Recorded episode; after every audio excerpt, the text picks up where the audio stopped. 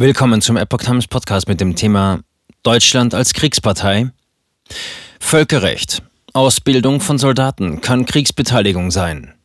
Ein Artikel von Epoch Times vom 2. Mai 2022. Die Ausbildung ukrainischer Soldaten an westlichen Waffen, die bereits auf deutschem Boden stattfindet, kann völkerrechtlich eine Kriegsbeteiligung durch den Westen darstellen. Das geht aus einem Gutachten des Wissenschaftlichen Dienstes des Bundestages hervor, über das die Zeitungen des Redaktionsnetzwerks Deutschland berichten. Laut dem Gutachten besteht Konsens darüber, dass westliche Waffenlieferungen völkerrechtlich nicht als Kriegseintritt gelten, solange man sich nicht an Kampfhandlungen beteiligt. Allerdings heißt es weiter, erst wenn neben der Belieferung mit Waffen auch die Einweisung der Konfliktpartei bzw. Ausbildung an solchen Waffen in Rede stünde, würde man den gesicherten Bereich der Nichtkriegsführung verlassen.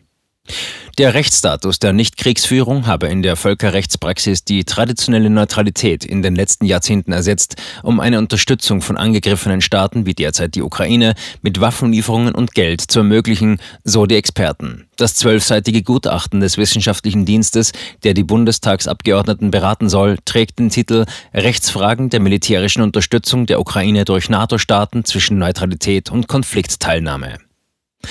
Deutscher Eintritt in den Ukraine-Krieg es wurde im März erstellt, also vor dem Beschluss von Bundesregierung und Bundestag, deutsche Panzer direkt an die Ukraine zu liefern und zugleich ukrainische Soldaten an westlichen Waffen auszubilden. Das US-Verteidigungsministerium hatte nun am Freitag erklärt, dass das US-Militär ukrainische Soldaten bereits an Waffensystemen ausbildet. Das Training finde auf US-Militärstützpunkten in Deutschland in Absprache mit der Bundesregierung statt, die bei der Koordinierung und Organisation helfe.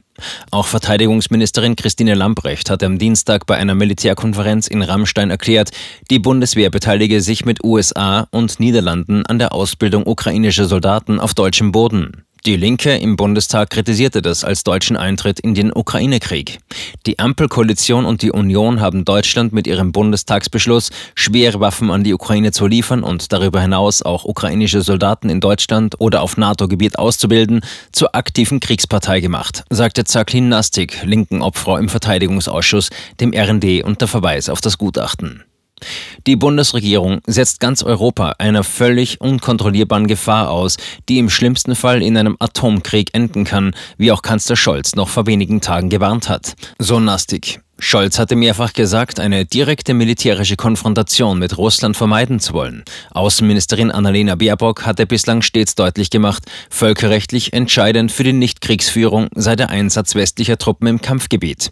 Das Gutachten führt aus, dass außerdem auch Kampfhandlungen von NATO-Gebiet aus, etwa Starts von Kampfjets mit ukrainischen Piloten dazuzählen würden.